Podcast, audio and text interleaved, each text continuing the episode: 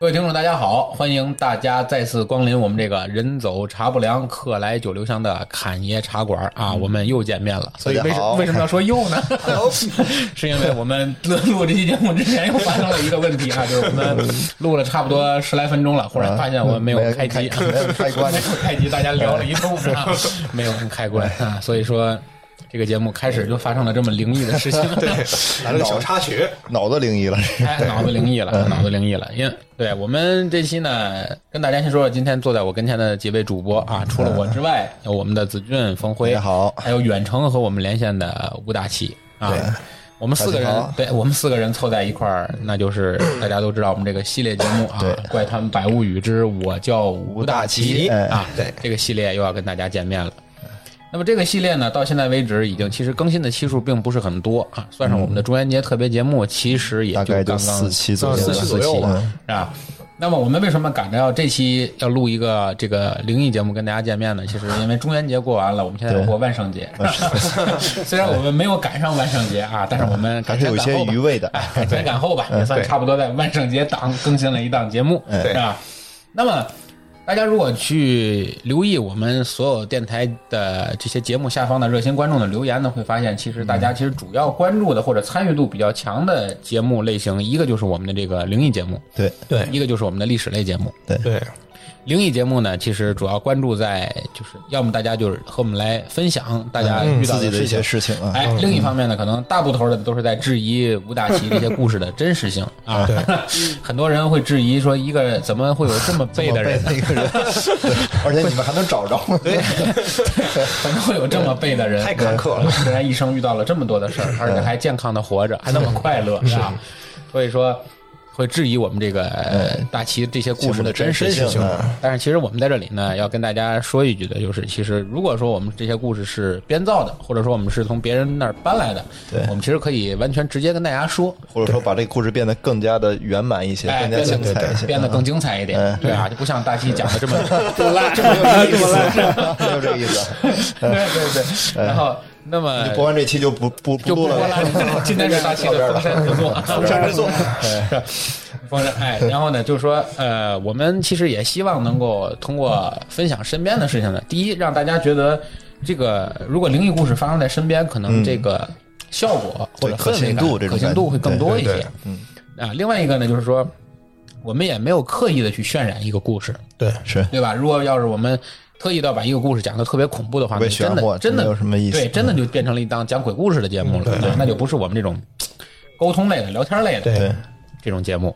所以说，这是我们为什么呃以大齐的故事来讲。另外一嗯个呢，就是说我们其实到现在只录了四期，加上我们现在录这期才有五第五期，期，就我但是这几期以来呢，就基本上每期在录音过程中或者录音之后，都会有一些小插曲哎，，都会啊发生一些难以理解的小插曲，对对对啊比如设备出问题了啊对，比如录制过程中这个设备的液晶屏抖动啊，对这个这历历在目啊，这种情对，况比如这个最近大家又开始先后这几个主播身体是出现各种不适，对吧？嗯是比如上次说要录音的时候呢，这个子俊刚从徐州赶回来，对，那上一期节目也说了这个事儿哎啊，，在火车上就开始上吐下泻，对吧？然后呃去紧趟南科或者 你要是管这个是就吧？好了，然后紧跟着就是在这个十一节期间，我又生病了啊，腿出问题了，很严重，你是哎，这次闹得比较大。然后呢，这个这次说要录制的时候，此时此刻嗯啊，这个大齐这边好像身体又又些不舒服嗯又有些不舒服，也上吐下泻，是吧？胃炎，哎，吃不干净东西了。所以这件事情让我严重的质疑你们徐州的这个食品食品卫生问题。刚刚那一趴我说过了，肯定是好吃太 多了，是吃太多了，你知道吗。哎，你就同样的话，我们说两遍还能乐出来，这真不容易。我跟你 说，可见我们的敬业是不是？哎 没毛病，哎，呃，脸皮太厚了。对对对。专业的专业所的，以说呢，我们呢在这期节目里呢，我们也调整一下我们的故事的方向，对吧？嗯暂时呢，先先不要再讲发生在大齐身上的故事了。对，啊，呃，目的并不是因为大齐身上呢就没故事了，或者说的不好听啊，哎，是不是不好听？是不好听？啊，是让大齐也修整一下，让对对我们也让我们也修修整一下让我们也修整一下，哎都修整然后修呢，整我们这期节目呢，主要跟大家聊聊发生在身边的，或者是我们听说的，对或者直接是我们搬运来的一些故事，对来跟大家来聊聊这个嗯这个情况。今天应该是大齐讲他自己身边所朋友经历的一些事情，哎，是吧自？己身边朋友们先经历的事情。那 么是真实事情。那嗯么由由于呢，刚才我们的节奏呢，是我打算上来我先讲一个，嗯然后正当我聚精凝神准备讲的时候，忽然发现冯辉惊恐的眼 神，然后我的屏幕，我以为又我以为出又闪我以为了又出事儿了， 我啊，结果发一现看亮都没亮，没开 机，没开机嗯啊！所以我这调整了一下我们节目的节奏，啊，上来还是既然那就证明上这个不让你讲哎了嗯上天不让我讲，那我们还是把这机会暂时先留给大齐，啊。第一个大齐故来吧事让大齐先给大家讲个小段儿吧，好吧？好嗯的，好的，大齐，你给大家讲讲个小段儿，哎，哎，好的，好的，大家好，我是吴大奇。呃，这个上次上次就是之前节目录完之后，我身边也大大小小也是各种身体不适吧，然后嗯， 这也是呢，对，然后现在就是呃，正好我也收集了一下我身边朋友他们遇到的事情，然后先给大家讲一个小一点的吧，就是今天上午我公司的一个姐姐，然后正好到我们工地来，就是说来检查，然后她跟我讲，因为我小孩还小嘛，然后她问我说孩子怎么样啊最近，我就跟她说我说孩子就是嗯、呃都还好，就是晚上睡觉睡不踏实，嗯老是又哭又闹。然后那个姐姐一听哦呢，，还是这样是吧？对，还是这样，一直没有改善。然后那个姐一听呢，嗯就是，呃，给我的感觉就是她是司空见惯了，应该是 见多了，然后就跟我哦讲，她说她的小孩儿小的时候呢，也是就是天天晚上睡觉睡不踏实，又哭又闹，嗯然后也这样是吧？对，也是这样，又有哭经验了，可能是对，然后呃，就又哭又闹。然后我问他怎么解决的，他说就是去嗯找，就是我们当地就是类似于就是那个神婆婆，让神婆给哦看一下，然后就好了。然后我就问他，我说你是你是怎么想到就是说找这个神婆婆的？然后他就给我嗯讲了一个他自己发生身边发生了一个小小故事，就是说他孩子哦当时嗯还是就是一岁一岁左右吧，然后就是发育的比较迟缓，然后也不会走，哦然后说话呢也只是就是说支支吾吾的，然后不像别的小孩儿一岁多了都能跑能跳了。然后他就带小孩呢，就是，呃，有一天呢就带小孩去超市，去超市购物，嗯，就是买着买着东西，突然就是有就是说小孩就是呃不听使唤，呃就不是不听使唤，就是小孩呢就是不是一直都是抱在有怀点里的疯是吧？对，有点就是嗯挣脱，想挣 脱不，听话，对，不听话，想挣脱他妈妈的，就是说怀抱吧。然后他妈就把他放下了，然后就问他你想干什么？然后他就指前面一个老爷爷，然后那个呃，嗯，对，然后我姐跟我呃姐跟我说呢，就说那个老爷呢，就是一看就是像那种就是呃老知识分子，穿的特别体面，而且头发呢也梳得很整齐，衣服就是老式的那种，就是中山装，然后穿着一个哦，对，然后穿的就是也是西服的裤子吧，然后鞋呢也是皮鞋，也虽然能看出来那个鞋呢是时间很长了，但是呢也被这个老爷呢擦得很干净。然后这个老爷呢就伸手去抱他的孩子，然后抱起来之后，我姐呢就当时就比较就警惕嘛，然后就问他说：“老太爷怎么了？”然后那个老爷爷就看着我姐的小孩儿就说：“嗯，说这个小孩儿，嗯，长得不错，蛮漂亮的，嗯，是不是经常哭？”然后我姐就说：“嗯，是的，就是就就说是是经常哭。”然后就问他说：“他哭？”老爷就说：“说他哭是不是就是眼泪不掉下来，只是在眼眶里，而且眼呢特别红。”然后这个姐一听就说：“嗯，对啊，说他只要哭呢，基本上都是不掉眼泪，除非是哭的特别厉害。然后老爷就说说，嗯，嗯说这个小孩长得好看，容易招东西，嗯说嗯长得好看容易招东西，而且他眼睛呢，眼泪呢老是在眼眶里，他就能看见不干净的东西。说让他去找一个，哦对，让他去找人看一看。然后当时姐呢还比较就是说疑惑嘛，就说啊这人有神经病嘛，然后赶紧就说啊谢谢谢谢谢谢，然后就把小孩抱回家了。抱回家了之后呢，然后晚上孩子还是像以前一样，就是天天晚上哭闹，然后嗯她的婆婆，就是我姐这个婆婆呢，就说说实在不行，说咱去吧，咱去找个神婆婆看一去下，看一下哈。对，去看一下吧。啊嗯，然后呢，这个神婆婆呢就把神婆请家里了。然后当时我听姐说的是，那个神婆呢年龄不大，四十多岁，嗯然后呢就是一进门四十多，就是抽烟，就不停的抽烟。嗯然后抽完烟之后不呢能，嗯抽烟，对那个烟灰就找了一个碗，把那嗯个烟灰呢就抖到那个碗里，然后就跟嗯呃，我姐说你拿热水把这个冲一下，把烟灰冲一下，给孩子喝出去，说哦给孩子喝，喝进去了。对，然后就能治好。然后姐就说说当时都震惊了，说这个东西怎么喝啊？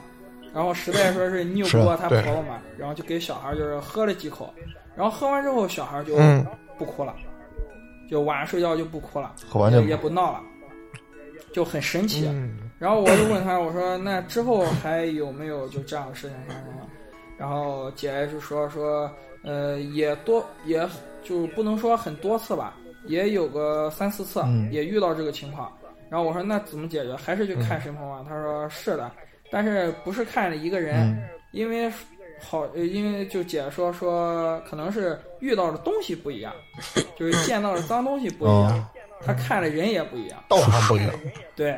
对然后看的看的东西也不一样。然后这个，然后我姐就建议我说让我小孩去看一看。然后我正想说看，嗯过两天看看家里有没有认识的，然后也带哦孩子去看一看吧，因为他晚上就有孩子应该都知道还是他晚哭得很厉害。嗯害，对，晚上闹得太厉害了。嗯，嗯，哦，他最近也还是这样是吗？对，最近最近一直也都是这样，就是晚上睡不踏实，一直在哭闹。我想等过那啊是不是还是去在在你新家那儿就不太适应？现在还是应该不是吧？不过不过的确我，我啊我我太太这这一段时间也是，就是从就是一睡醒就是腰酸背痛，可能是感觉床很累是吧？嗯对，可能是床的事情，床太软，和呢是吧？啊再加上最对近最近比较哎背吧，看是不是要找人嗯看看。对，反正听说就是小孩儿或者老人，好像是是不是比较爱招这些东西？反正我，体质比较弱一些。对对，对对，但是我正常听正常好像对听姐说说，我感觉就比较奇怪的是，这个哭小孩哭也能看见，然后这是我还是蛮我第一次知是道对，也是，就那个，所以说那个老大爷，他就是一下能看出来这个小孩能有什么事儿，或者说他能给你一个比较好的一个建议，这对也是老大很也很道行也很高，对，可能是感觉对这个吧？老大爷应该也蛮厉害的。对，可能是不是一般人也是。嗯，嗯，有可能也不是个人，对，是不反是正个不是个托儿 就行。没有，现在就是说，因为有很多说法，就是说孩子在年幼的时候啊，嗯在成年之前应该是几岁啊？六岁还是几岁之前，他眼里所能看见的东西对，和和咱们看的不咱一们样成年人眼里是不一啊，样我的想起来了，不是，我想起来了，是孩子的眼睛和孩子的嘴嗯有一种，就是我听很多人跟我说过这句说这个说法、嗯是反方向发展的， 哦，能理解我意思吧？明白就是说，人刚出生的时候眼睛比较灵，嗯什么都可以看得见，嗯直直但是从表你出生那天开但是表达不出始来是那种意，思对你的嗯眼睛就在退化，哦，退化到你会说话的时候，嗯你就看不到了。哦，就是是以什么时候你开始能表达这件事情嗯，作为一个界限，就是你对嗯就对看不到了。所以说啊、呃会有这种问题。但是其实这这上也存在一个逻辑悖论，是吧？嗯就说他诚心这样，不就是让你故意？就好像这个人哎哦 去世就不了，让你说，才能知道嗯死后的世界，对对对，所以他也不可能再把死后的世界告诉现在活着的人。对对所以对，到底有没有死后的世界，他这个也没不法知道告诉你对，不知道。而且就是你说这个，我有听说过，就是孩子在就是就是类似于长大一些会表达之前，他是有一个东西叫做天眼，他是没有没有没有闭合上的就其实有哎句俗话，那个地儿那个东西不叫天眼，那个地儿叫性脑仁儿，性脑仁就是儿啊，对对就对，是因为对性脑人，对对对每个人出生的时候是为了方便你生出来嘛，嗯，所以每个人的颅骨是搭没有没有但是长搭在没有长在一一起起的生出来的，然后再慢慢展开。对所以说有一个地方它是后长，比较松动一哎是些嗯比较松动的。所以你发现刚生出来的小孩他在喘气的时候，就对是他那个会在跳脑门动上方的那块骨头会哎会跳动，对对，而且就是哦因为这个事儿嘛，就是会有人讨论，就是你看啊，我们通常是用眼睛去感知咱们身边这些事物的，嗯但是很奇怪的是，你把眼睛闭上，有人把手指头放在你那个两眼之间、嗯你的额中的时候，你也会还是感到感觉一种莫名的压迫感。压迫感但但是对这到底是因为你这种眼睛感受到了，还是因为别的器官替你去感受了？这是不一样，这是现在很难去证实的一件事情。啊，是因为你一定百分之百人感知这个世界，不可能只只是是通过眼眼睛，对对吧？或者你看见了，你才能感受到什么东西，对吧？对就是能量在你身边的时候，你肯定也会有这种感觉，对对吧？是的就好是的就好像你不知道什么时候会突然间在开心的同时，忽然间又害怕了，是的，对吧？或者是你在特别紧张的同时，你又突然间愉悦了，这个一定不是由于你是看到了什看到么的，对而一定是由于你你的感知到了感受什么，感对知感只不过受嗯这个我们没有一个合理的对推论，嗯对吧？对当然我们也会想办法去找在这方面的专家啊，如果有机会的话，我们可能会找这方面的，因为之前看过一些资料，就有比如说研究人类大脑啊有嗯研究过人类不仅仅是就一个视觉感知的动物，因为咱嗯们还会有有五感嘛。除此之外，还会每个人会有对应的对应的对应的第六感，嗯会有这种情况出现。我还有个朋友，就是跟我说过，就是这也是他真实发生的一个事情，就是他就是一个就是一朋友也是女女的，在怀孕期间，然后但是他们家之前住这房子啊，就是挨着一片就是老厂房，嗯，就她可能就是说，因为可能因为怀孕，她能有孩子，就是所有人都好多人跟我说过，是因为怀孕可能会看到一些其他东西。她说她跟我说她亲眼看到过，就是嗯，就是一个白的东西就。从就半夜突然间就醒了，睡着睡觉突然间就醒了，就从床前就飘过去了，哇，就飘过去。她说我清清，她说我清清楚楚、真真切切的看到了，他家几楼啊？这我不知道反，正不是一楼对吧？不知道，他给我他只是跟我说描述一下事情。他之前因为我们有聊过这些，就是这些灵异东西嘛。我一开始说就是说我的一些观点，嗯对他说辉他哥是的从来是观点不信这件事的这件事情的。后来他跟我说，他说嗯，你可能就是。他说：“你就是不信我怎么跟你表达？你可能对对对你我能不信嗯你你你对你想象不到。对他嗯说只有就是亲眼看到。他说我一开始也是一个就是不相信这种东西的人我，是但是他突然间我是哎，嗯让你真真切切的，可能不一定是怎么知道怎么，但是让你对亲真真切切感受到了，你就感觉哇塞，原来真的是不一样的。嗯，对，就是就像咱们这个节目一直力求这种比较真实的故事一样，对就是这种故事给人带来的冲击力，对远比你去听那种灵异小说对，它再精彩，没有没有咱们这个故事给它带来的冲击力更对，大一些。但是他后来就是怀孕期间，好像好像这种事情发生过两次，嗯，但是这孩子就是生来之后，后来他们也是搬家了，就没事，就好多就没事儿了，嗯就没有这个事情，就没有这种类似的事情发生。嗯，因为她对可能怀孕期间。这个她自己的能量场会变嘛？对因为她对同时磁场兼具各了方面两个人的能量场。是的对啊，有人说，比如说，对你说，嗯啊白，奇，就是西方不是说，就是说孕妇是最接近天堂和地狱的嘛？然后啊，对，对，是我对感觉你这句就是话更对专业。是这样，因为他们很多人说，就跟这个孕妇本身她腹中这个男男孩儿还是女孩儿也有关系，嗯，对吧？如果说呃怀了个女孩儿，可能对她来说，用咱中国话说，可能阴气更阴气更重一重点，一些对吧？如果是生男孩儿呢，可能他就中和的更好一点，或者对阳气可能更偏重一点，所以这个也有关系。对，对吧？但是这个并不能是，这并不是一个结论啊，啊 就是说对对就是咱们一种猜测和就是分享一下咱们看到的一些观点。如果现在我聊到这儿们了对如果现在正在听节目的有孕妇的话， 干脆关上不要听了，这个不要刺激这到极。少极少数会遇见这种嗯情况，不要很少不要很自己少吓自己，对，因为本身还是那句俗话，人鬼殊途，对吧？对从这个世界的，就算这个世界真有，对吧？对，从设计这个世界的理嗯开论始角度就不是，这样也尽量不会让它交织到一起，对不然这个世界会乱套的，是吧？对那么这是刚才根据这个大齐的故事聊到的。那么中间嗯呢，我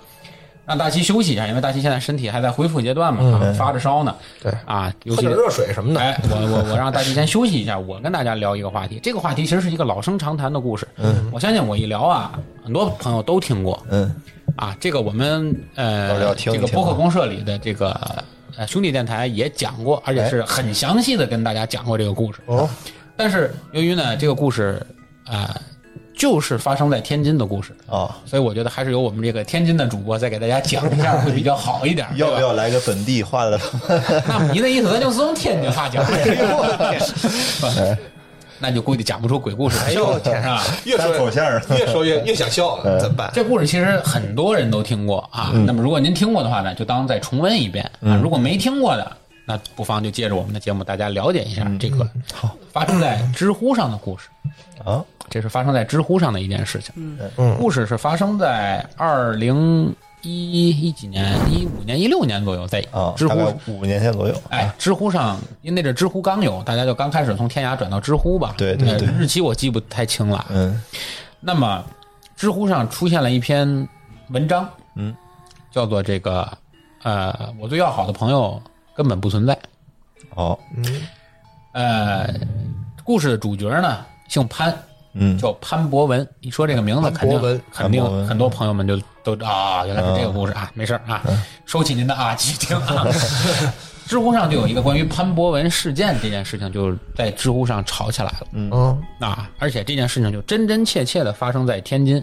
写这篇文章的人虽然隐去了这个故事发生的那所学校，啊但是后面随着他的描述以及后人通过他的描述去探访，嗯，也找到了这个学校究竟是什么啊，，找到这个地儿了，啊和和他的描述是完全一致的。所以我嗯们在这期节目里，我们也不再做任何隐晦，因为这根本就不是个秘密了。嗯，对行所以我们就明确的会跟大家说，这究竟是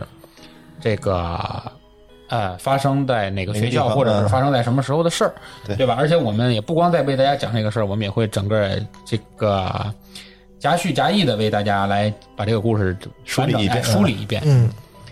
这篇故事呢，发了发了呃发到知乎上之后呢，当时引起了很大轰动嗯啊，很多人在底下回留言啊、讨论啊，嗯包括有人去分析这篇故这个故事的真实性嗯啊，也有人直接去探访这个事情啊，嗯去去去那个事发采地访区相关的，人，嗯拿回了很多证据，这个事情被传的扑朔迷离，以至于到最后被炒到了风口浪尖上了。这个事情嗯，导致这个文章的作者到最后就删帖了。哦，哦，所以你现在在知乎上是根本找搜不不到到这篇原文的嗯，但是呢，你在其他的网站是也可以找到这篇文章的截图或者说那种截图和复制。对，原所以呢稿，我也找到了这篇文章的原稿。哦那，么我就借着这个机会呢，也省了大家再去找了，我就给大家行先念一遍好，这个故事的原稿啊，因为故事还是有点儿，瘆人的是吧？哎，有点儿让人我觉得心理有建点儿不设，舒服的啊，所以对我是第一提醒次嗯大家，如果没听过这个故事的，或者是现在听故事的时候时间比较晚，嗯我建议如果胆子小的朋友呢，呃，可以哦好好听 一听，哎好好听一听啊。我上灯好好听一听。现在就开始给大家讲这个事儿。 好，故事发生在二零一三年的四月二十五日，这天是周四。嗯，故事这个文章的主人公就以我来代替了，因为他是嗯以第一人称写的这篇文章嘛啊。行，二零一三年的四月二十五日，周四。嗯，我永远不会忘记那一天，以及只存在于我记忆里的那位同学潘博文。我写出来的这件事情，可能没有几个人会相信，嗯包括家里人和朋友。他们说我因为学习受了刺激，甚至怀疑我精分，就是有点神经了，神经分啊裂嗯有点精分了，精分，以至于高考后的一段时间，我都是在对现实深深怀疑中的度过。嗯，我是天津塘沽人，从小在海河边长大，当下作为沪漂，在上海某互联网公司搞运维，嗯，过着九九五而索然无味的生活。嗯，今天八月十八号，就是他写这写篇文文章章的的时候天，啊，正好是我记忆中潘博文的生日哦，便来倾诉一下。所以他写这篇文章的时候，正好是他记忆中的那个好朋友嗯他的那天生日生日，嗯，他就写了这篇写了这个帖子。他也是之后好多年之后才写这个事情。我高中在塘沽某以素质教育而闻名的中学，嗯，我在这里明确跟大家说，塘沽二中，哦，这就是塘沽二中。我还特意去了这所学校去看了这个地方，哦想想我自己胆儿也挺大的。挺厉害。天津高考的竞争并不是太激烈，所以大家高三时没有太大的压力。那天距离高考还有四十三天，上午第四节课是高三的最后一节体育课，五一假期后课表还要做调整。嗯啊，还有四十来天就高考，最后一节体育课嘛。啊嗯啊，但是我并没有觉得高考不激烈啊，天天 高考。我们的体育课是走班上的，每个人可以选择诸如篮球、瑜伽、武术等项目啊，所以在自己的项目里会遭遇到其会遇到其他班的同学啊。我们的类似我于们大哎学那种，啊我们高中的体育课也是这样的，你自己选，就是你体育是哦几个班，你比如说你选篮球，你可能就跟别的班选篮球的人嗯那在一您块挺儿。吃亏啊，学篮球。哎，我我没选，我没选啊。我的项目是羽毛球，他当时选的是个羽毛球啊。老师姓金，嗯，啊，金某某，金萌 萌，金老师，金老师，他和学生们最能打成一片，而且通晓日语和摄影，还是游戏王的铁杆粉丝。嗯，当天，金老师跟我们说了几句道别的话，又录了一段高考加油的视频，就让我们解散自由活动了。嗯一部分女生选择回教室复习，也有带羽毛球拍儿留下来打球的。毕竟高三遇上这样忙里偷闲的时光不容易。嗯我也带羽毛球拍儿了，准备和同班的同学小温，一定要记住这个人，小温，嗯小温来一句：“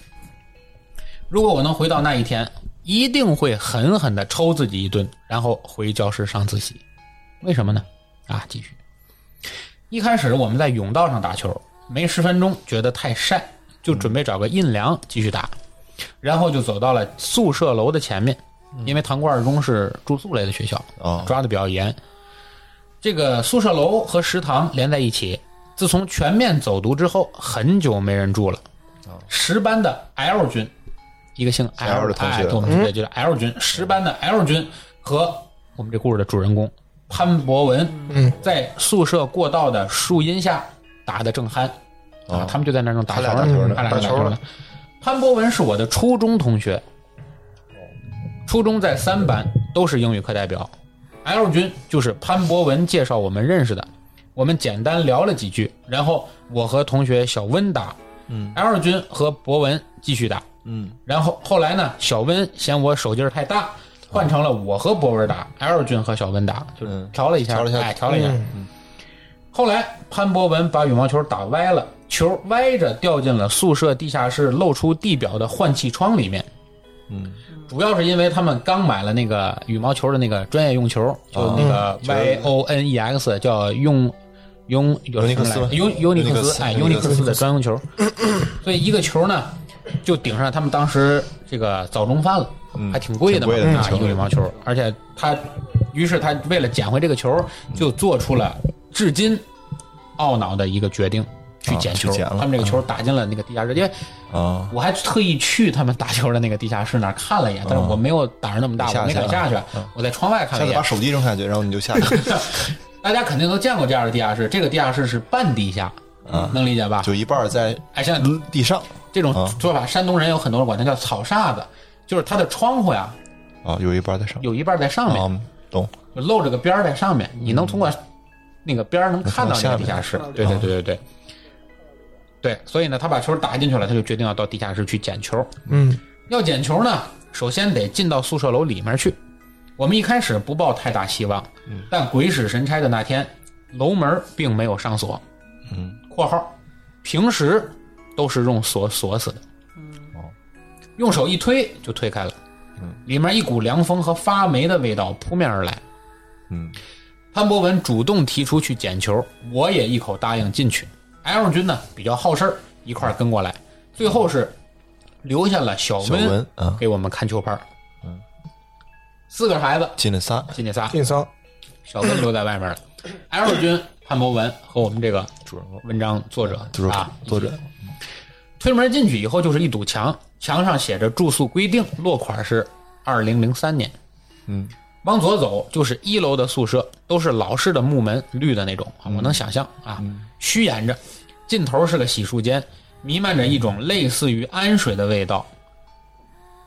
楼道楼梯间在一个阴暗的角落里，大部分我们住到的宿舍其实都是这样的。对，尽头是楼梯间，楼梯嗯旁边是洗漱的。对对他说的氨水的味道，就是你很久没用过的那个厕所反的那个味儿，应该就是、嗯哎。进到楼梯间，里面不是很黑，正午的阳光正好能照进来。嗯往下走的楼梯，横七竖八的堆满了课桌椅，看了让人有点发怵。我跟他俩说，要不然咱就不捡了。嗯，L 君跟我说，来都来了，他比较瘦，身子轻便，就直接翻了过去。我们也就跟着绕了过去，顺便给潘儿拉了把手，给潘博文拉了一把手。嗯，我们仨沿着没有护栏的水泥楼梯一直往下走，堆的东西特别多，总是要不停的翻，所以他们走了大概一刻钟，就走了十五分钟。嗯哇，下到一半儿是个水泥平台，具体有啥也忘得差不多了，就记得地下一层还有往下的路，但是被好几个锁给锁上了。外围是个大厅，有个敞开的小门连着走廊，门的尽头有亮光。他们准备往前走，潘博文突然说他的钥匙掉在楼梯上了，要回去拿。嗯，我发觉有亮光，应该是地下室朝阳的一面，就和 L 君进小门了。嗯 L 君有点害怕，我跟他说我带着手机呢啊，给他看，因为地下呢，他当时用的手机是小米二，啊，嗯还有三 G 信号。对，差不多，啊就那个时候，我因为是学校门口的这个学校门儿萨社的社长，这个社当时已经没了啊。嗯去年暑假的时候呢，来过学校，有门卫处啊，他这里起名叫 Z 伯 Z 伯，我估计就是姓张嘛，估计叫张伯伯的这么个电话。而且爱二姑父是 W 队的战友，啊，实在被困住了呢，还能叫电话叫人啊嗯啊。这就个有 W 后队招呢，我就们是就我们就不说什么队，大家反正五嘛，对吧？大家都知道这个就是什么什么的嗯一个战友啊。然后呢，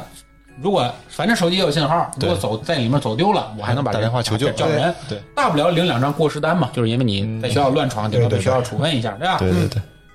他括号说的还挺明白，我们学校带手机被发现是一张过失单，抽烟是三张过失单，累计三张过失单，回家反省一天，五张得依次记档案的处分啊，这是哇大本其实都这样，啊是吧？但是呢，因为毕竟还四十多天都高考了，你啊真是发生这种事儿，也其实不会也不会怎追究样，你哎对不会对嗯怎样。所以呢，劝了半天，这 L 君就跟他进去了。嗯，我当时也不知道门里面是什么情况，只发现光在前头，但是就没有方向感，想退后也退不回去。反正这里呢不是我们吊球的地方，我们就在里面转向了，跟地下停车场一样空旷。嗯，我当时呢也不是恐惧，只是感觉热血上涌，跟 L 君说赶紧往朝光的地方跑。我们不知道怎么跑过去的，反正尽头是楼梯。嗯，我们看到有亮光，就赶紧连滚带爬的往上走。这个我能理解当时的心态，对就是我在一个黑暗的环境里头，有点害怕有点恐啊转向了。嗯对啊很恐惧， 如果有光的话，换谁都会一股脑往那个地方跑，对吧？我们从学校后门对着的那所小学的楼道里出来了，到室外的那一刻，我和 L 君顾不上什么，大口喘气。旁边是一群小学生在出校门，现在应该是中午的放学时间，我们就顺着学生和家长的人溜出门了，连午饭都没顾得上买，从后门就转回学校去了。窜窜回去了，回去了又。这个地方呢，在原文里附了一张这个学校的平面图，哦，因为我就没法给大家讲明白，嗯就是说他们其实通过这个地下室，从他们这个中学嗯嗯从地下室走进去，嗯，出来的地方是小学塘沽二中后面的一所小学，这个里我小就学不点名了，因嗯为这个地下室我也没走过，对我估计我要走过了，可能你们今天也遇不见我，对吧？ 哎，他们就出来是对面的小学了，然后他们从这个小学出来之后，又扭身又转回他自己学校嗯，大回门来到了学。校他那儿去，啊。那么，这个塘沽二中应该是天津唯一的这么几所不是正北正南的一个学校建筑。嗯，他这这他这里写的是这句话，但其实并不是，因为天津大部分建筑都不是正北正沿着南海的。河嘛，很难，对对对对很对难对沿河建筑的，对，啊。那么他进回到他学校以后就回班了嘛。嗯回班之后，第一个看见的人就是我前面说的那个在外面看球拍的小温文，小文，小温他说看我和 L 君一直不回来，就直接把我们的拍子带回班了。我问他，哎，潘博文的球拍呢？嗯，我印象中他括号是李宁的也挺贵，那次潘博文用的那个球拍是一个李宁李的。宁球拍，啊他一脸疑惑，这个他指的就是小嗯小温。温小温小温一脸疑惑的说：“潘博文是谁呀、哦，我就纳闷了，我就说，哎，这是跟咱们打球的十班的那个呀。嗯，然后争执了一会儿，他一口咬定自己根本不认识潘博文。啊，不知道这个人哦，如果有拍儿，也是我弄没的，哦，就这三个拍儿，哦，不是四个拍儿，哦，没有李宁的那个拍儿。嗯中午自习之后呢，我就跑去十班找潘博文，嗯，结果迎面就碰上了那个 L 君，嗯，嗯他脸通红，一脸激动的跟我说了一堆，特别大声，就跟嗷嗷叫一样，搞得楼道里的人都看我们。嗯，我说到底怎么了？他冲我吼说潘博文消失了，我心里咯噔一下，说他不会在里面摔着了吧？L 君当时眼泪都出来了，说他们都不认识潘博文了，说 L 君神经病。然后年级组长 X 老师正好路过，以为我们俩吵架了，过来就合事儿。十班里不断有人出来说 L 君受刺激了，也有可能是中暑了。我问路过的一个女生说潘博文在哪儿，她跟我说 L 君中午回来一直说有一个叫潘博文的人，可是十班根本没有这个人，不知道在搞什么鬼。我听完之后就赶紧下楼去宿舍楼那里，结果宿舍楼的门和往常一样上着锁。我当时就软在那里了，心嗡头嗡的一下。下午第一节课是化学，老师讲的什么我也忘了，只记得是一句话都没听进去。第一节课下课，我就去找金老师，就是我刚才说的那个体育老师，教他们羽毛球那个体育老师，还一块儿合影嘛。嗯结果在十班那一栏根本就没有他的名字，问他潘博文是谁，他也一脸懵。他不知道，金老师也不知道有潘博文这个人。我不想描述那个下午我是怎么度过的，只记得小温坚持一下午没理我。晚自习时，听班主任一个中年男性语文老师说，十班有个人高考压力过大，说胡话被家长接走了，嗯，顺便讲了个冷笑话，嗯说是让我们减压。说了没两句，就开始边讲题边扯了起来，一直扯到十天前湖人对勇士的那场比赛。晚上回家的路上，本想拿着手机登下 QQ，却发现手机莫名其妙没电了。按照常理来说，任何手机的续航都没那么差。回到家，破天荒的开了一次电脑，结果发现 L 君被踢出了年级群的信息。他貌似发了一百多条关于潘博文的消息，也回了我九十九条加，因为你那个那时候的手机这个角上就能显示九十九加。嗯对，由此推荐他当时使的是小米二嘛，应该也是对的，对吧？我颤抖着搜了潘博文，发现手机里也压根儿没有这个好友。当时我几乎要晕了。我姐看到我开电脑，说她要用 CAD，我就拿着小米充电去了。开机时间显示的是一九七零年一月一日十一点五十二分。一九七零年，七零年，我现在还记得那个画面，不过连上 WiFi 之后，这个时间就迅速恢复正常了。QQ 超时重登没有记录，相册大部分的内容都损坏了，除了贴吧保存的图片，我不知道我怎么度过的那个时刻。之后，这部小米二就一直无法使用相机、闹钟和指南针这几个功能。报修之后，门店说陀螺仪损坏，镜头没事儿。相机我高考后刷了个这个 MIUI V 五之后倒是能用了，明白吗？是吧？底下两张截图，原文上有两张截图是微信的截图，嗯，是当时他们这个群里聊关于潘博文这个人啊，嗯大家都反映说没有这这个个人人的这个截图。潘博文这个人就像没有存在过一样，除了我和 L 君之外，所有人都认为他不存在。我记得他的学号，在看到花名册的时候，他们整个班的学号都莫名其妙的往前移了一位。哦，就他后边人就顶替了他的顶位置上来了，对，我在晚饭的时候把这事儿说了，结果得来的一句是“你没发烧吧？”后来周末被他亲姐啊，是天津医科大学的硕士，嗯拉去医科大学心理科去看医生。我还清楚的记得那一天，一位姓杨的大夫接待的我，最后他让家里别让家里别放在心上，说我可能是由于高考压力过大了。嗯我之后的反应倒是平淡极了，只是不敢往十班门口凑。十班班主任也来找过我，告诉我说嗯 L 君情绪不稳定，不要贸然去跟他接近。L 君闹腾到二模啊，就是第二次模拟考二试次了，模拟考试也就消停了。高考以为自己能上天南大的线，理综雪崩，物理没及格，凭着一百二十加的语文和一百四十加的数学啊，这个挺厉害的，还不错了，一百四十加数学，去了西南的一所二幺幺，小温呢就去了北京学土木、l 军从二幺幺的水平跌落到了天津理工，嗯啊，这里好像对天津理工的 没有没卢小卢小姐 就是天津理工嘛。没没没有别的意思， 没有别大的。二的时候呢，他就和这个 L 君就正式就算失联了，就一直就没再联系联系不上到了哎，联没联系不上，只是偶尔在朋友圈发代购，听周围人说是他被送去澳洲深造了。嗯，老师们都当他高考之前心态爆炸的反例。从此之后，每届高考之前开松放松解压的年级会，潘博文如果还存在着，应该是 C 九的水平吧。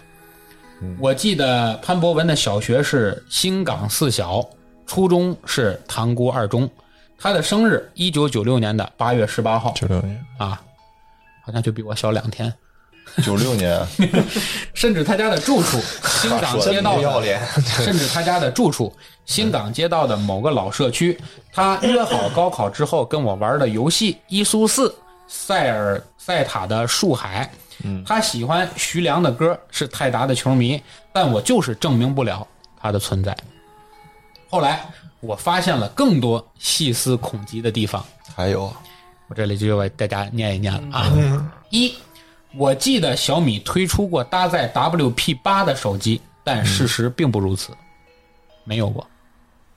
二，我记得一三年二月份《星游记二》开播，被誉为国产动画的巅峰，因为要高考了没有追，但现在只有一个一七年的《风暴米法拉》，啊，《风暴法米拉》，嗯，就这个他电，不他存记得这在个动画片也不存在，不存在。三，我记得天津大学和南开大学上小学时就在京南有校区，但一查是近几年搬的。对，确实是近几年搬的。但是他印象中，他小学时在京南有校就已区经。四，我记得这个更吓人了，这条啊，嗯 同志们一定要绷住啊。 四，我记得天津地铁九号线中间几站是塘沽车站北路、远洋城、中心庄、钢管公司。但实际上，大家都知道，天津九号线轻轨是塘沽、胡家园、中西村、钢管公司，根本就没有他说的那个车站北路、远洋城、中心庄。远洋城是二号线，十三号线。五，我记得我看过一一部科幻恐怖类型的电影，叫什么什么闪电啊，好评度十分高。主角叫陈帆，他妻子叫戴琳，是王传君和邓家佳参演的。除了看的出戏之外，故事还特别棒。结果在豆瓣儿根本就没有查到这部电没影，有这部电影，王传君、邓家佳《爱情公寓》里面，而这部叫什么什么闪电，其实是刘慈军写的那部刘慈欣写的那部小说《球状闪电》。哦，但是那个根本就没拍成过电影。 但是在他记忆中，不但被排排出来了，而且连演员都定有。定好了，对，但是网上根本还没拍呢。这是我念到这儿，这是他当时那个发在发在八月十八号的那个帖子。嗯，之后两天之也过了不久，是二零一九年的八月二十日，他又再次更新了一下他这部这个帖子。嗯，他写的是：“我不是网络写手，就是一个码农，没必要在这里为我为数不多的双休长篇大论一个故事来哗众取宠。更何况我已经两年没有踏足天津，没必要写恐怖小说吓唬一群素不相识的人。因为他写过这个帖子，几天之内就已经被炒到了风口浪尖了，是吧？我也一度怀疑自己得了癔症或者是偏执等精神疾病。上大学和工作的这几年，也约了不少心理医生，嗯，得出的结论都是当时心理压力太大。我有段时间真的希望被诊断出什么来，但事与愿违。我和潘博文的关系真的特别好，初中班主任姓刘，教数学，我们俩都是英语徐老师的课代表，特别感激徐老师出色的教学能力和对我们英语水平的提升。初三的时候，每晚都是我先送潘博文去浙小公交站等幺零七，然后再回家。潘博文的家住在北仑里。中考后的暑假，我去过他家，虽然不记得门牌号，但是记依稀记得一块新港路大队的路牌和十分高的电线杆儿。他家记得是一室一厅，细节记不太清了。他的父亲在国企上班，母亲在中原百货卖化妆品。因为送了我姐一套迪奥的彩妆，所以记得特别清楚。潘博文比较喜欢玩游戏，从《胡侦探传说》到《老滚五》，我们玩了个遍。初二的时候，我还送给过一张迷你卡。当年塞尔号有个叫哈姆雷特的精灵，就是他拿我的号过的。记得这么详细，他都特别清楚。而且最关键的是，他说的这个地方我也去开车看了一下，啊，他说的这个路牌儿小区我都找真有到了，真有这个小区，连他说的新港路大队的那个路牌儿都有。嗯，高中时呢，他比较低调，依稀还记得他没进学生会，足球赛貌似参加过，不过具体的信息也握不住了。高一的时候有一回，潘博文政治课写数学让老师发现了，还被拎出去数落了一顿，他跟我吐槽，所以到今天我还记得特别深。潘博文物理也不错，经常学老师用方言说话，掌心词四指垫拇指力。嗯啊，这这是个我忘了这个词该怎么 断了，因为我已经忘了这个，大家都知道，这好像是这个动作嘛，对对对啊看那个对。电流过这个，嗯对对，借了我一本更高妙的物理，物境用书落款还有他的名字。如果我能回天津翻箱倒柜，也要把这本书找出来。印象最深的是一一年清明节那天，我和潘博文一起去泰达足球场看了场泰达对墨尔本的墨尔本胜利队，最后是一比一平。那天我和 L 君出来之后，发生了不少诡异的事情。我记得当时第三轮复习，数学有选四二讲振举，选和选修四杠六讲数论。嗯，四杠六的拉格朗日差之法，我怎么也弄不清。数学老师还跟我说，人傻一辈子的事儿，你要你不用的二项式除多项式就行啊，你用不要你用不要的二项式除多项式就，这我也不懂啊，这个根本跟念天书一样。结果高考发现没有数论选择和阵举大题，还以为今年分布列阵换阵举套路变了。嗯，结果我通过各种渠道得到一个结论，说一三年只有江苏和上海学四杠二、四杠六，全国任何一个地方都不学。都不学，所以这段记忆其实也是有偏差的也是偏差的。对，也就是说，不可能是我记错了。后来也因为我是学编程，用差值法，同事都是照着这个 GitHub 学的，可是我又是从哪里学的，他自己都不知道，他就天生会，他只记得他学过，嗯，但什么时候学，在但哪实儿际学上是的？根本对就没没学过这些东西。潘博文身材偏瘦，戴眼镜，皮肤比较白，在我的记忆里沉淀了那么多年，连对他的印象都模糊了。你们可以说我是编的，可以说我虚构的这个人意义何在呢？如果我的文笔好到能去起点写文儿，我直接编一个华夏国汉东省，起个龙傲天的名字，直接在天涯贴吧开个连载 不就得了吗？对吧？如果我在这里无中生有，必须得先架构一个自己呃不能矛盾的世界观体系，嗯，然后真的为很了难嗯不露馅儿，继续添加各种细节。我要是编的，何苦把具体的地理信息、数学知识点，甚至直男不太懂的化妆品都要介绍一遍？嗯，潘博文是我朋友，我写出来什么都会让我觉得我在消费嗯他，有时候不知是恐惧还是无奈。嗯高考到现在，我不止一次陷入了对自己深深的怀疑，写出来就当树洞了。这是八月二十号写，之后再也没有更新隔了三天。啊，又更新，他写：“我明天去医院。之前几次就医都没有把这个事情原原本本的说出来，这次打算给医生看这篇文章，联嗯系 L 君了。明天医院看结果。谢谢各位，决定好好工作了。”嗯一天以后，嗯就八月二十四号。嗯，今天是八月二十四，去了医院，医生根本不在乎这篇文章，建议如果这个事情不影响我的生活，就不要去追究了。L 君，我觉得他不想再触及这件事情。嗯，答主周日上班，抱歉不能回复。有提出让我去潘博文家看看的。其实我高考之后很多次路过到那里，只是不知道具体的位置，回忆不起来。至于初中毕业照，我当然翻过。潘博文消失的那天晚上我就翻了，合照里根本找不到他。高中毕业照是五月末照的，当时流行填写同学录，他那页应该很靠前，但始终没有找到那一页。时间冲淡了别的情绪，我也无法还原当时的一举一动。又过了几天，二零一九年的九月二十二日，嗯，今天是周末，川沙外面天雾蒙蒙的，下着雨，风也很大，不由得想起我的朋友潘博文，我不知道他身在何处，或者评论区让我怀疑他是我为了排忧解闷臆想出来的人，我不想过度纠结。我还能回忆起的就是潘博文老家在河北唐山迁徙，因为他跟我说过，家乡的水下长城和喜峰口这两个比较著名的景点，之前追过名叫明末边军小兵的网文，喜峰口、冷口、界岭口等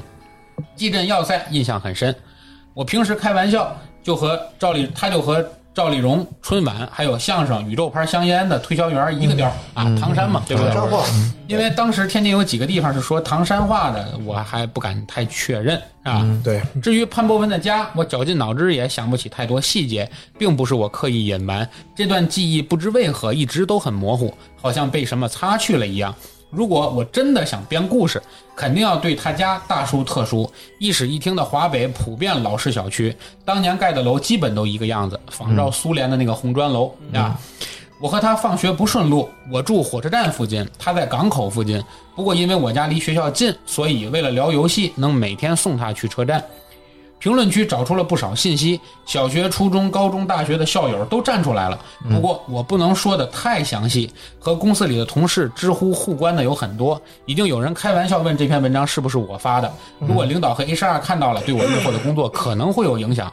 最后他附了一张最近和高中同学的聊天记录，其还是实没有说都不认识，大家都都不是知在道劝他，大家都是在劝他不要太纠结。嗯，这件事情呢，简直，嗯，有点匪夷所思吧。因为是的故事到这里之后，嗯，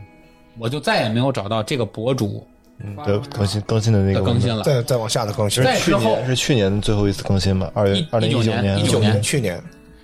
在一九年去年九月份更新之后嗯不久，他就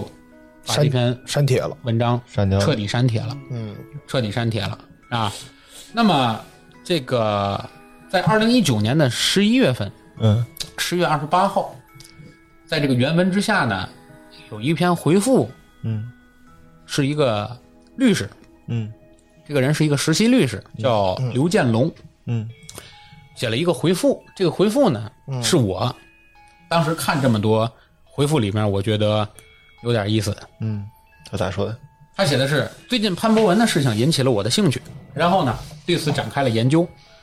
首先，我们可我认可答主所说的这个问题，不然没有任何研究的意义。嗯，虽然研究出来也是乱加猜测，更没有意义。如果我们发现真实的故事，也就说等于发现了社会真实存在的 bug，那意义就很大。嗯，根据文章的描述，简要分析如下：潘博文初中读的是塘沽二中，高中读的是塘沽一中，应该是一三年高中毕业，也就是一零年入学。嗯嗯，我一零年工作，他一零年入学嘛。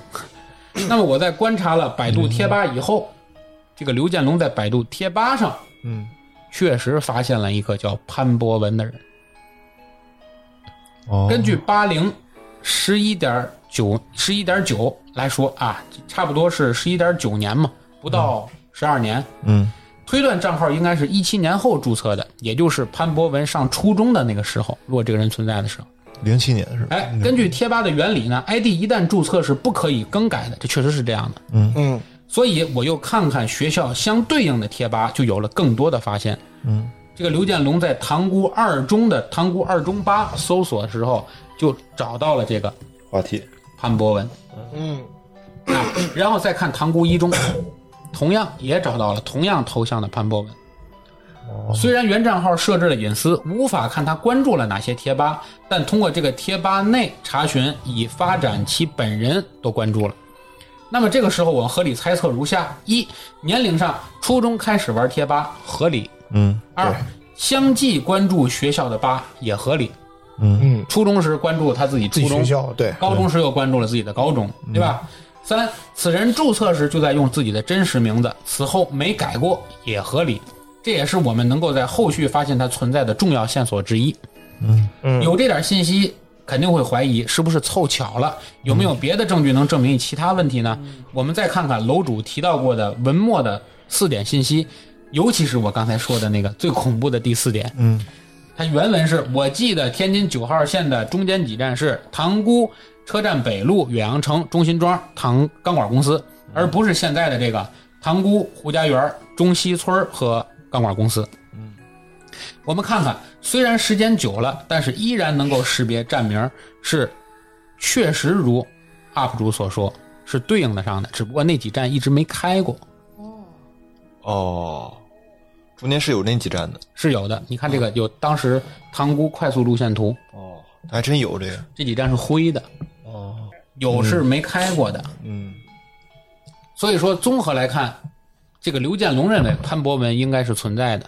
但是这个时候出现了新的问题：为什么当时的朋友们都不记得潘博文了？周围的朋友们知道 L 军大吵大闹说潘博文失踪了吗？学校的金老师为何又去了日本？是否是因为这个事儿？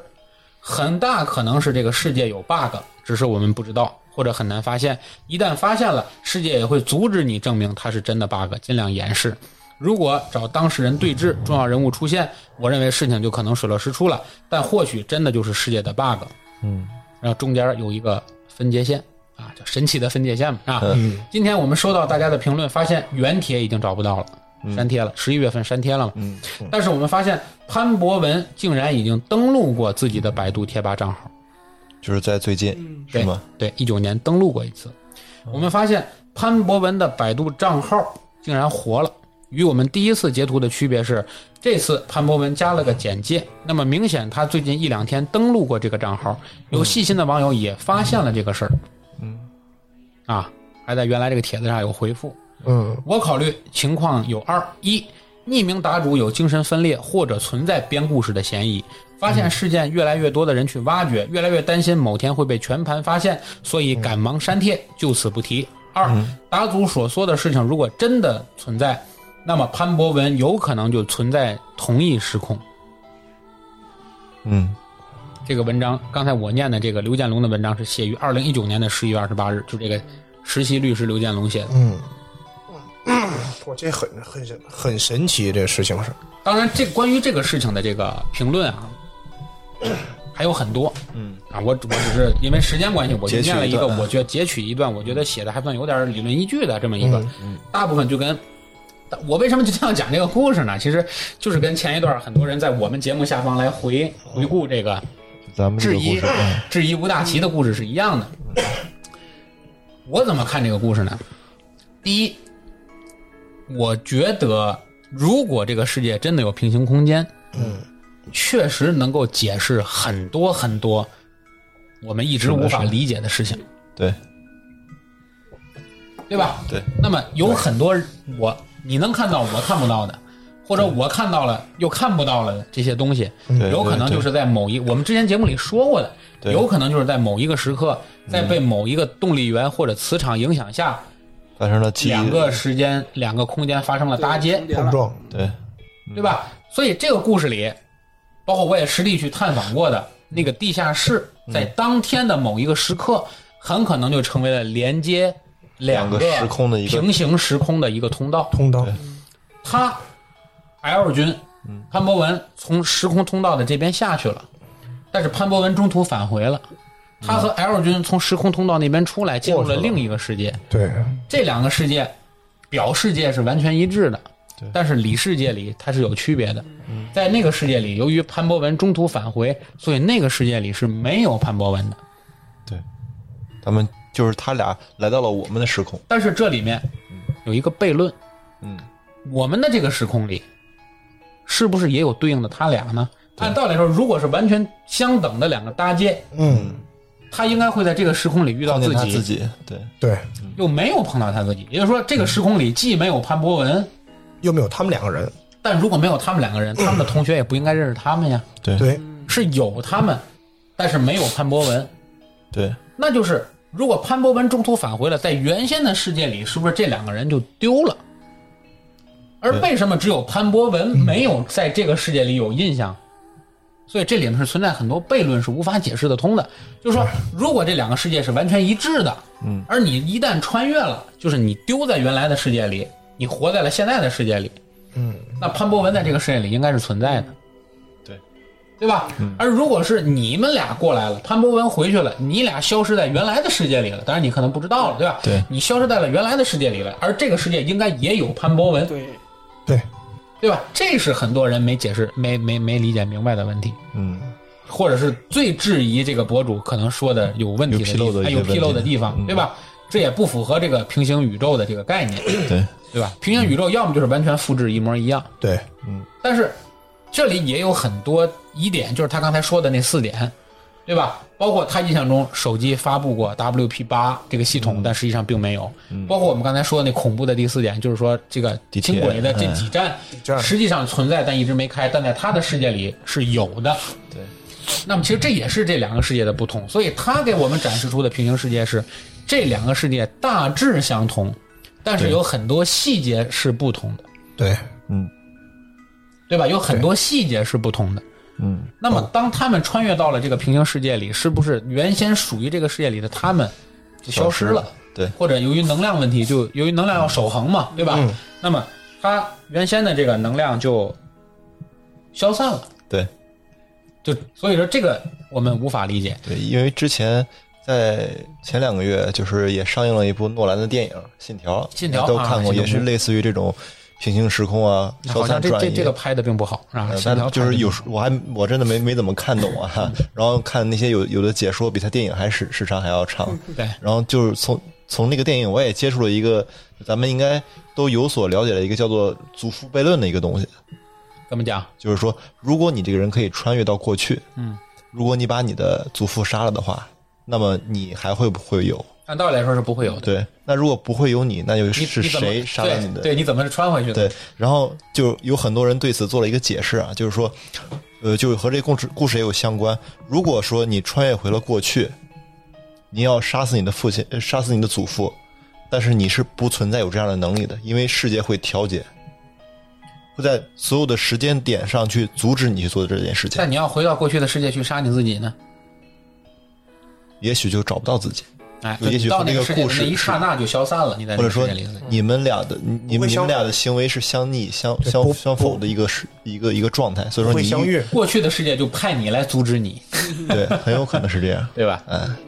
就是这是对我这种呃对这种事物的判断是一个耳目一新的一个观点。要是真是这样，所以说，刚才通过我们讲潘博文的这个故事，第一，这是发生在我们天津的一件事情，嗯，不能说它是真事儿，对吧？但起码是一件让我们觉得有意思的事儿，很毛骨悚然。我听的时候，听着是确实让人觉得有点嗯是吧，凉凉的。今天我认识的你还是不是昨天的你？ 对个暗号吧，下 次。对，所以说，呃，这个故事被我们讲完以后呢，还有一点就是说我我的质疑是，如果这个故事真的是假的，我也不得不惊艳于这个写手的文笔，对，对吧？就是。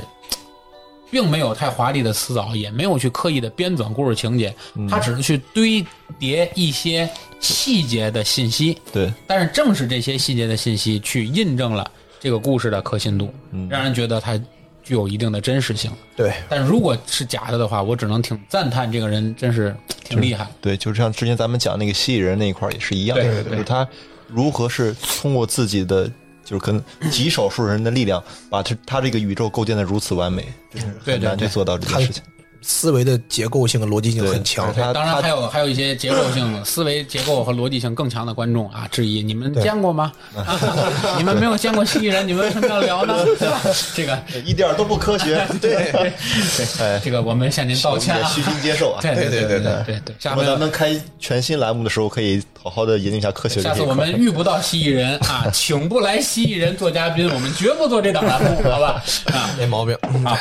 那么其实呢，关于潘博文的这个事件呢，在网上当时引起了很大的热议，因为这件事情热议并不是由于这件事情本身的匪夷所思，嗯，而是由于这个事情引发出的这个很多关于平行空间是否真的存在对，的这个讨论，嗯啊，引发了很多人的感慨，是包括我不知道两位是不是有印象，我忘了我在前面的故事里为大家讲没讲过一个小女孩儿穿越平行空间去跟自己的家人见面的这么一个故事。呃，就是他主动穿越 的还是？被动穿， 就是哦也不知道的情况下， 哦，好像你有哦记得你有好像有记得我说讲过啊过吧？就是他跟家里闹矛盾，父母哦然的后态度也离家出走，啊再回家发现不对劲儿了，对然后又出来又遇到自己父母找他，对对对对再回家发现又回到原来那个有样这子，有讲过，对对对就是对？吧？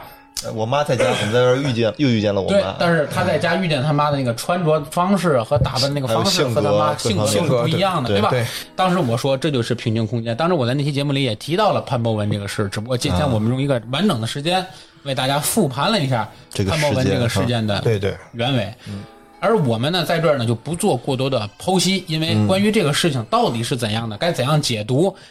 仁者见仁，智者见智。对，我们只是借这个机会把这个故事给大家完整的重分现享一下。对哎哎，大家如果有兴趣呢，可以讨论或网者上是会有加很入多这样的资料，是吧？对对对，嗯网上会有很多这样的资料啊，嗯大家可以来搬运。我们不是资料的生产者，我们只是资料的搬运 工。我们不生产故事，哎，我们是农夫鬼 故事。是，那好，那今天这关于这个潘博文的故事，我就给大家讲到下这里。面由那个生产鬼故事的人， 哎，下面由生产鬼故事啊，来来来来为大家讲今天的第三个故事，好吧？大齐啊，时间交给你。好的，呃我今天也是搬运工啊，嗯 你还是搬运工，我 今天还是搬运工。今天就是讲，呃，就是国庆期间吧。国庆期间，我大学同学，就是咱们之前讲过，看到黑影的，呃，屌飞，然后他带着他的，啊对，争取给你一个完美的答案。哦，这这小爱同学他自己自己动了，太灵异了，你这 这这，别吓我。呃他这个这个你小爱同学叫屌飞吗？在你这儿你小爱同学叫屌 飞，然后就是元旦元旦期间嘛，然后屌飞就带着他的几个朋友嘛，因为听说就是徐州好吃的比较多，啊然后就是正好他们能凑一块儿，就嗯、就连夜吧，从张家港开了七个多小时的车，啊然后开到徐州。哇！嗯啊对，然后我们就一块儿吃了饭，吃了饭，然后我我请他们，我我请他们体验了一下徐州的特色，就是洗澡啊。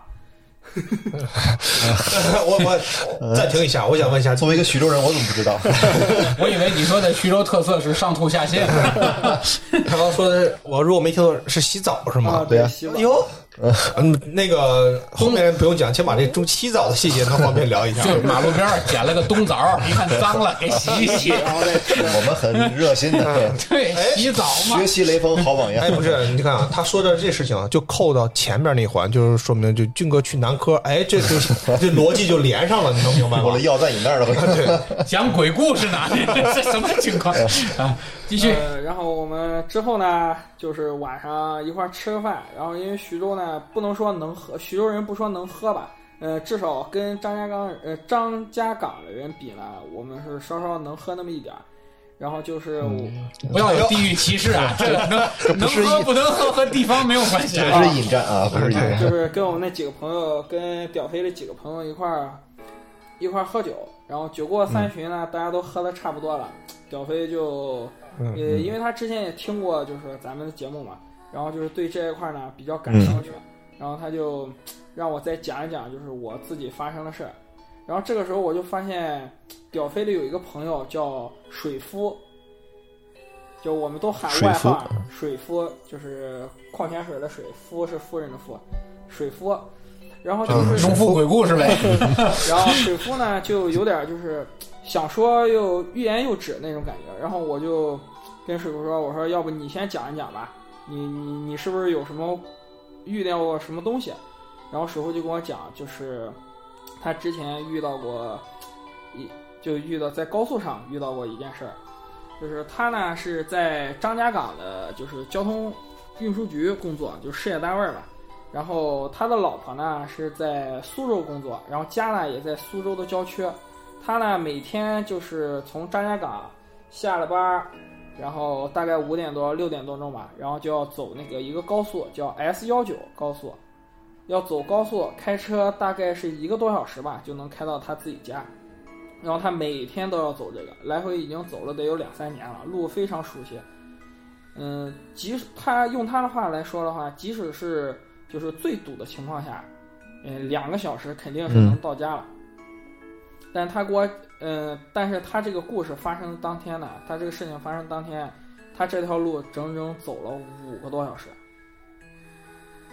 他哇，五个小时对，开哪儿去了？这是他是他说他那天下班呢，正好张家港的，呃，正好张家港那那个呃当时秋天嘛，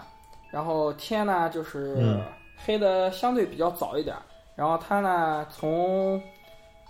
办呃从办公室从就是单位儿，然后开车上了这个高速路，这个天呢就差不多就是黑下来了。因为高速公路大家都知道，那个高速公路它两边是没有路灯的，然后只有往来的车，嗯，然后一条路就非常的黑，他开着开着嗯就感觉就是不对劲儿，就感觉为什么就是对面也没有车，前后也没有车。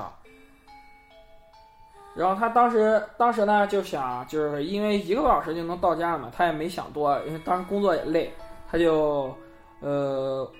上高速，因为他五点多从单位出来了，然后就开车，开了大概到五点二十左右的时候，他自己说的，大概开了二十多分钟的时候，突然他看到前面有一个白色的影子，就车前面有一个白影，然后他也车窗是吧？呃，对，就是那个车窗，车窗外就路中间站了一个高速公路路中间站了一、哦有一个白色的影子，然后因为没有没有路灯嘛，所以它只能是车灯照的，然后就特别白，就一片。然后他跟我讲说是像一个女人，但是我觉着那种情况下应该是看不清的吧，就是我们就说它是一个白色的人影吧。嗯，然后他说他也没有停车，就是当时很慌张，就是一脚油门就踩过去了，然后也没有撞到什么东西，就什么都没有，就继续往前开，开了又嗯大概有十分钟左右吧，突然就驶进一团雾里，就是高速公路上雾就里起是吧雾了。然后他这嗯他这两年他都是来来回回开这个，每天下班都要走这条路高速公路，就没有遇到过雾天，嗯即使冬天都没有遇到过。但为什么那天遇到雾？他说他也没法解释，就开进了一团雾里，然后开着开着就突然听，就是声音特别响，就是感觉就是发动机还是轮子可能出什么问题了，然后特别响，他赶紧停下车，然后就去查看，然后就发现就是说他那个前轮的挡泥，呃，就是就是那叫泥挡吧，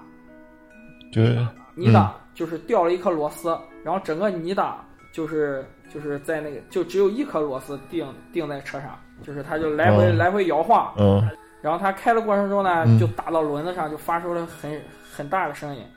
然后呢，他就是回到车里，嗯、他就上后备箱去拿了一个备用螺丝，然后把车就把那个固定好，把泥挡固定好，然后继续往前开。然后开到他看了一下时间，大概就是开到六点左右的时候，他觉得应该是要到家了，因为一个多小时了嘛。但是他发现这个路就是还是左，就是来回就是前面、后边，包括对面都是没有车，一片漆黑，而且这个路感觉就是很长，嗯就是感觉还有好远，就一直就开不到头的样子。然后他当时他就说他有点慌，嗯然后呢，他就给他老婆打电话，然后他老婆呢也是接了电话，就问他说：“嗯你现在都六点多了，你怎么还不回家？”然后他就说：“说我可能在路上，我可能遇到什么东西了，说怎么这个就是我老开不开不出去。”然后他老婆当时也有点慌，他老婆就说：“你别紧张，说你要不把车停下。”刚说到这句话的时候，那个车他自己就停了。他当时跟我说他也没刹车或者他也没刹车，就刚他老婆说，就是说，当他老婆说这个，要不你停下，然后刚说这句话的时候，那个车自己就熄火了，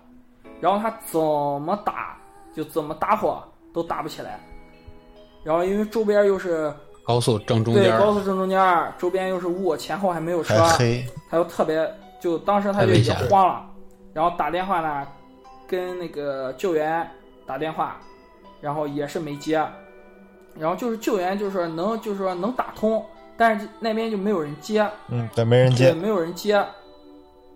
然后他就在就在那个路中央就停着，就是很慌很慌嘛，然后就在这个时候，突然就是他的车后边儿感觉被什么东西撞了一下，就是、嗯 就是嘣一声，他的车后备箱就感觉被什么东西撞了一下，然后他就赶紧下车，就是下车看，然后就看到他那个车整个就是后备箱就是感觉被是被什么东西撞了一样，就整个凹进去了，然后凹进去对，整个就凹进去了，然后他又看到后边儿根本没有一辆车，他当时就是什么都没有，对，后什面么都没有。他跟我说，他当时说的时候，因为喝酒了嘛，他当时说的时候，我感觉都就已经就是快哭了，嗯没有哭了，就已经慌张了嘛，就语气都已经不对了。嗯然后我就问他，我说接下来呢？他说接下来我就赶紧跑上车，然后不停的就去疯狂的去摁那个点火，他不一键启动嘛，就疯狂的去嗯摁那个，然后就是摁的时候，就是摁了几下，然后那个车就突然就是又重新启动了，然后他就赶紧开车就回家了。然后这个时候呢，就是慢慢的就是我，他就也没想也没想其他的，就一脚油门就一直踩，然后就一直往前开。然后慢慢的呢，对面就见到对面有车的光了，然后前面呢也有车，后边也有车的灯了。然后他这个时候他才心放下。然后回到家的时候呢，他看了一下时间，已经大概就说十点左右了，因为他五点出来嘛，就开了五个多小时这条路。嚯，然后看了就是十点多，他老婆啊还有他母亲特别焦急，然后就已经就在那个小区门口等他，然后他一他一到门口，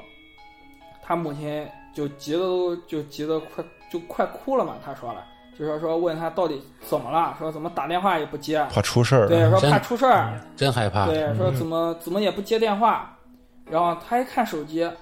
一个电话都没有，就没有打进来。嗯，然后他们，然后他那他媳妇儿给他打那电话，他接到了吗？他媳妇儿就是他给他媳妇儿打电话，他媳妇儿不是说让车停了嘛，就是说说你要不先把车停哦了，，那是接到了，那是接到嗯了。然后之后他挂了之后，然后他媳妇儿再打，还有他母亲再打电话，他就一个都没有接到。然后他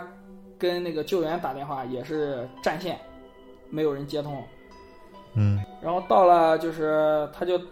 到地下车库，让他母亲还有老婆先上楼了嘛，嗯他就把车开到地下车库。他的那个车库呢，就是他的那个车位就是比较深了，靠里面。他要是开完之后开停好车，然后再走到出口位置才有电梯上他那个楼。他就是停好车，然后准备往前走的时候，刚到他那个就是电梯电梯门口，突然就一条蛇就从地里窜上来了，就从那个电梯就是一拐，他不是一拐角上电梯嘛，就从那个地方就是窜出来一条蛇，然后他当时吓得，他说他当时吓得都已经就是疯掉了，就是就是尖叫，然后赶快就从嗯真是真是，就也没坐电梯，就直接从小车，呃他不是呃，就直接从那个停车场的出入口，就直接跑上了地面，然后嗯，跑出去对了，跑出去了。然后回到家，他就把这整个事儿给他母亲还有他老婆说了。他母亲当时就说：“你该不是是遇见什么东西了吧？”然后他说：“嗯可能是的，说我我感觉我也是遇到东西了。然后他母亲呢，就是拿了一根针，就是咱们正常家用的那种针啊，然后拿了一个针，然后把它放到盛满水的碗里，就咱们家正常喝水那种碗，就拿了一个针哦放到那个盛盛满水的碗里，然后把这个碗呢放到了他们家的就是门口，就是鞋柜位置，然后就让他，呃，然后他母亲就让他就赶快让水夫赶快回去洗洗澡，然后赶快睡觉，别想那么多了。然后第二天早上醒来的时候，他就感觉就是浑身腰酸背疼，然后他母亲就拿着那个碗里，就拿着那个碗给他给那个水夫看，然后水夫就看那个针，就已经全部被腐蚀锈掉了，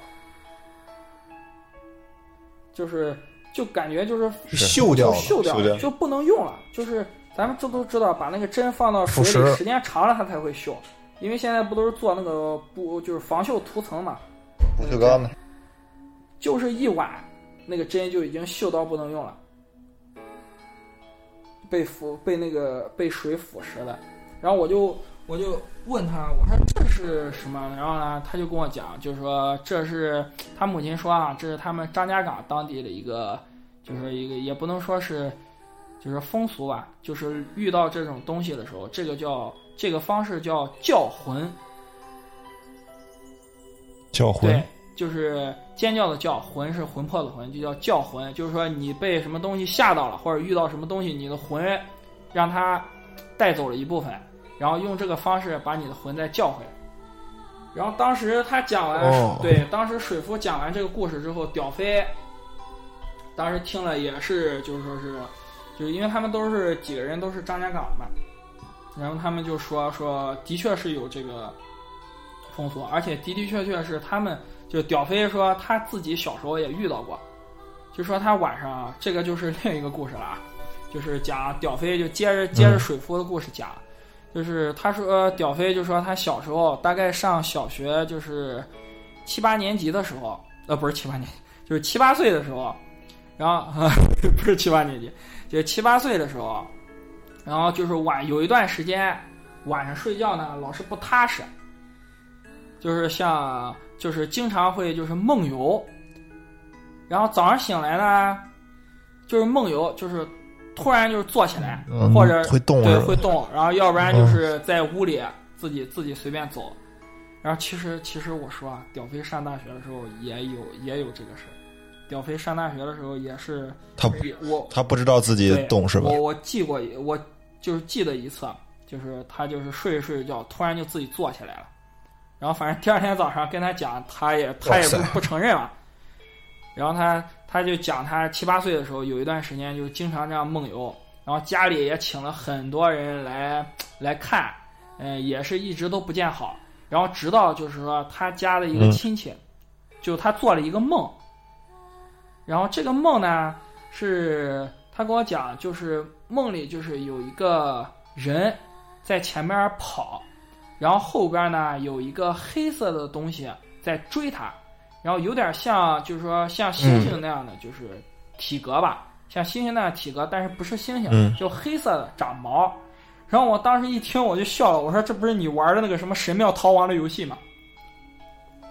还真是啊，然后，然后他说，他说对，就有点那种感觉，就是一个人在前面不停的追，呃，不停的跑，然后后边这个黑色的东西呢就不停的追他。我说那你梦里你是什么位置？他说他梦里就是在在这个，就是说在后边看着这个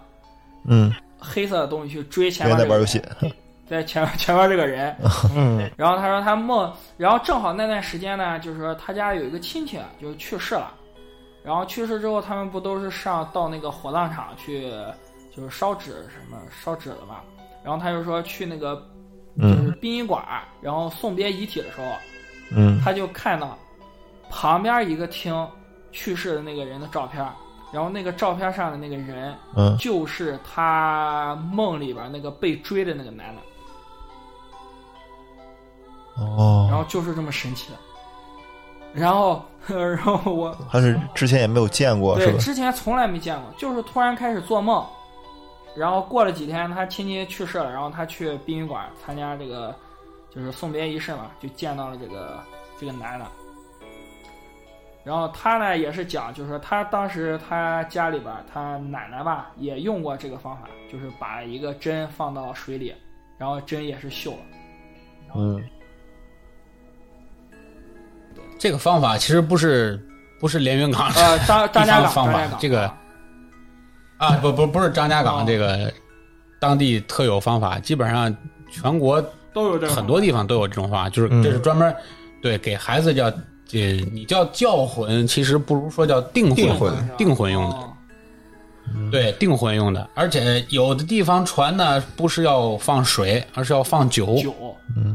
啊，在酒里对，在酒里放这个尹真，银针其实他们啊，在酒里放这个银针，屌飞还给我说了一个，就是他们那边还就是有，就是说是，就是小孩嘛被吓到了，就是往那个水嗯，里插筷子，就是如果那个筷子、啊能对立住能立住，是然后就说明就是说是小孩儿就是招了东西了，然后要是立不住，就说明没事儿。然后其实我感觉这些不是这样的，哦是这个不不，这个碗里立筷子这个事儿啊，我跟你说呀，这个事儿还真不是这个科学解释不了。你可以说它可能是一种真能立住是吧？真能立我没住，见过，真能立住。。我虽然也我没见过衣服的， 但是筷子我没见过我虽然没亲眼见过，但是我不止一两个人，包括我自家的亲戚，嗯就是我我我跟我关系非常近的亲戚，这不可能骗我的，都是亲眼所对见，这个就跟你上回讲衣服的那个你小时候那衣服立住了是一样的。这个筷子我这事儿你可以给它理解为是一种巧合，是这吧？筷子我是听过，但是那个筷子针你针我是是没没真没大听过，真没听过。真我也听过，真我也听过，对，真我也听过。然后就是这个，其实目的就是他俩的方式不一样。筷子的目的是为了确定到底是不是是是否在作作祟啊？他们是怎怎么说呢？就是说，因为用筷子的方式多半是处理这孩子可能是被人缠上了，哦，嗯能理理解吧？哦，嗯孩子被人缠上了，但这种缠呢，基本上是一种由于思念而缠，比如说家亲家里有人是吧亲戚啊离世了哦，可能对这孩子一直特别好，对哦对哎对他不舍得走，对，嗯，但是他看一眼呢，这这孩种子不舍得走呢，可能他是一种执念，你能理解吧？就是他人可能去了之后就没有一个正式的思维了，他就一种偏执，有能量，他就想跟着他，嗯，他不知道这个会对这个活人可能有伤害，是吧？那么他立筷子的目的就是为了去定一个契约，来确定是不是这个你人，在，嗯，你是不是就是这个人是你 对啊？，如果你再确定是你了，那么咱就商量一下，我是嗯给你烧点纸，是怎么怎么着的，对吧？嗯你就别，你就你就结束吧。哎，这是立筷子的方然式，后这个真的方式是为了去丢魂儿嗯丢魂了，儿然后你把把它招着魂儿嗯啊。对对对对，嗯这是两种不同的方式啊，这是然后当然我也不太懂，这里还有说还有说放小米儿嗯啊，，对，有对吧我一听说天过之后放小说鸟儿啊，就叫对了之后，那小米儿就亲眼看着这个小米儿，就瞬间这个往下降。对，就是感觉是这被是人吃我我了姥姥嘛，原话跟我说的，被人吃了一样哈对，对对对，就我我姥姥原话跟我说的，就亲眼看着这个小米儿一碗米就变成半碗我米，我看着初这个中的时米候就跟往下我走同。桌，周主任知道，跟我哇同塞桌那个，嗯她的我一个女生嘛，她就特别喜欢这个空锅的事情。然后我她家就住在就是一个十字路口嘛，然后我们上学的时候还晚上就偷偷跑出来还做过，就是就类似于就说那种见鬼使法嘛，说就往那个嗯，吓我对一跳啊大米开剑游戏，对，红魔游戏啊往大米里边放，但是当时是什么都没有见到，可能是方法不对是吧？你你不是他没见到，你见到了，对这不吧？一直跟着你呢吗？ 对呀，他没见到，你见到了呀，对不对？白所以衣服的，对，所以说找着根据了吧？这你整天我整天喜欢追我女生，整这这这，是对你整的这事儿，对吧？所以说这谁也别赖，就赖你自 己。找找着源头了，对对哦对，太难。所以说你看啊，就是对筷子也是一样的。所以说这个事情呢，怎么说呢？第一，可能呃，现在可能发生在城市里的这种事情少对很少了多很了，多对吧？因为可能也是。哎，人们居住环境都比较紧张，房价也比较贵，对 吧？这个另一个世界的人就更承受不 起，对吧？这是一方面。另外一个可能也是跟这个怎么说呢？大家可能越来越相信科学，对吧？对对对一般遇到这种怪事儿也不去就是往那精个神方这向些怪力想乱神，对对对嗯直接去，哎，寻求医生的帮助吧，可能打打抗生素啊，吃点药什么的，对也对就自己对对缓过来了。对这个，对对，救不活的呢，也就结束了，嗯对吧？所以这个事情，反正很多事情你也不能说它是巧合嗯，对吧？对，我们节目里也无数说过，我们第一不是说这些东西一定有对，第二我们也不是用一种科学的方式说它一定没有，嗯对我们只是抱着一颗敬畏的心来为大家去阐释另一个世界而已啊！对这个世界当然我们也没见过，我们见过这这个节目就必不须敢要听敬了，畏，对吧？必须对要必必须要敬畏，不敬嗯畏都是对对对对对对对，所以我就说呢，你看今天我们三个故事，嗯，对？吧？两短一长，三个故事都有一个共同点，就是你直接从这个故事本身来看， 嗯，它就是一个简简单单的恐怖故事，而且对无法解释，对对吧？解释不明白，但是如果你用了我第二故事里讲的，如果我们把它理解为是一个平行空间，或者是一个嗯 bug 嗯平行宇宙，一个世界中的 bug，、对，嗯，你穿越进了那个 bug 了，嗯，你你就都好解释。尤其你刚才讲的第三个，对吧？第三，你那个车开进那团雾里，对对吧？开不出来了，或者我们说鬼打墙了，对不对？对对调对，节，哎世界在调节它，这个世界其实那个时刻就在进行调节，对，对吧？嗯那个时刻就在听。当然，你刚才说的那个，开着开着看马路中间一一个白影儿，然后直嗯接一脚油踩过去了，这个行为其实我也不太理解，是 吧？是万一是人呢？这不惹祸了，对吧？当然了，故事故事后面的故事故事后面的走向，我还是觉得还可以。啊我以为是看见一团白影儿，一脚油踩了过嗯去，然后开了一段路，发现后面坐着个 人。没有没有，那那个就是故事，后视镜里发现他坐在了你的要不后这座上， 哎那 那个故事就是那个故事就是编的，那我现在估计估计都见不到石头了。我的天哪，太吓人了，嗯是是是，所以说这个怎么说呢？另一个世界到底是怎样，这个我们也不知道，是吧对？但是我们觉得也许会有一个平行空间，但由于我们对这个平行空间不了解，所以很多时候我们误以为那个平行空间里嗯不存在我们见到的那些人，可能就是这些灵异嗯的，对对对吧？对这些对嗯人或者怎么着的，对吧？我们这个很难说啊对，所以不知不觉呢，我们这个节目也九十分钟了，是吧？嗯如果我们再讲呢，可能又变成特别节目了，就变成了我们的万圣节特别节目 了，是吧？呃那么，所以呢，我嗯们由于大齐呢身体也不好，是吧？我们这个今天这期节目呢，我们就先为大家分享这三个故事。嗯，如果大家感兴趣呢，也希望大家能够关注我们的公众号，对吧？嗯在微信公众号搜索“侃爷茶馆”，点击关注。嗯，在公众号里，你也可以寻找到和我们取得联系的方式。对，您可以给我们继续投稿，嗯您也可以加入到我们的听友群进行互动，对，对吧？包括我们这个灵异故事呢，到现在为止已经有几个朋友啊，非常热心的朋友为我们写来了对对对稿件来进行投稿。嗯，那么由于毕竟呢，现在这个第一呢，大家写来的这个稿件呢数量还没有这么多，对啊，我们不足以撑起完整的一期由观众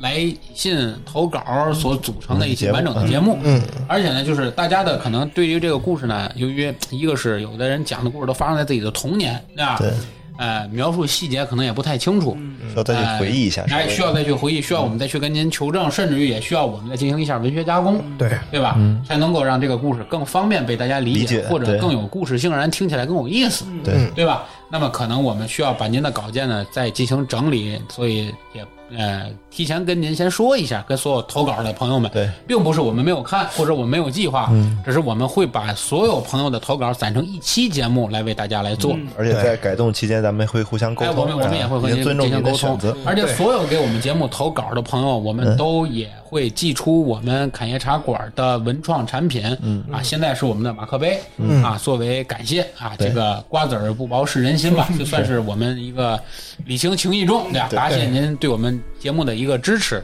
特别那是么现在冬天了，多喝热水，用那杯子对多喝热水哎特别特别暖，啊特别听鬼故事的时候听一 听，暖暖心啊。喝杯热水。所以说呢，也希望大家能够和我们的积极掌声互动，因为到年底可能大家工作都比较忙，对吧？一个是子君他们这边最近也是在生意这边也在也在也在刚搬迁，对吧？我这边呢年底也是在处理各种问题，包括我们的老九，对吧？这个呃也是到年底了，工作会很忙啊。他那边这个。